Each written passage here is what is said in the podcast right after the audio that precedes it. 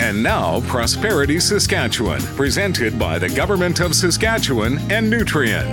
TD Bank has forecasted Saskatchewan to be tied for first for economic growth for all of Canada this year after leading last year. Now, what I like about these forecasts is that they are business based and not political, since these forecasts by major banks don't have Saskatchewan or other provinces as influential shareholders. TD stated that most provincial economies are poised to grind to an essential standstill this year, but few provinces are expected to record somewhat healthier gains. TD then goes on to forecast that Saskatchewan will be tied for first in the nation for economic growth this year. They also forecast Saskatchewan will have the lowest unemployment rate in Canada this year and next year, and our home prices should also be the most stable. So when you hear some gloomy economic forecast for Canada, remember that Saskatchewan chooses not to participate in this. We choose prosperity. I'm Eric Anderson from SIMSA.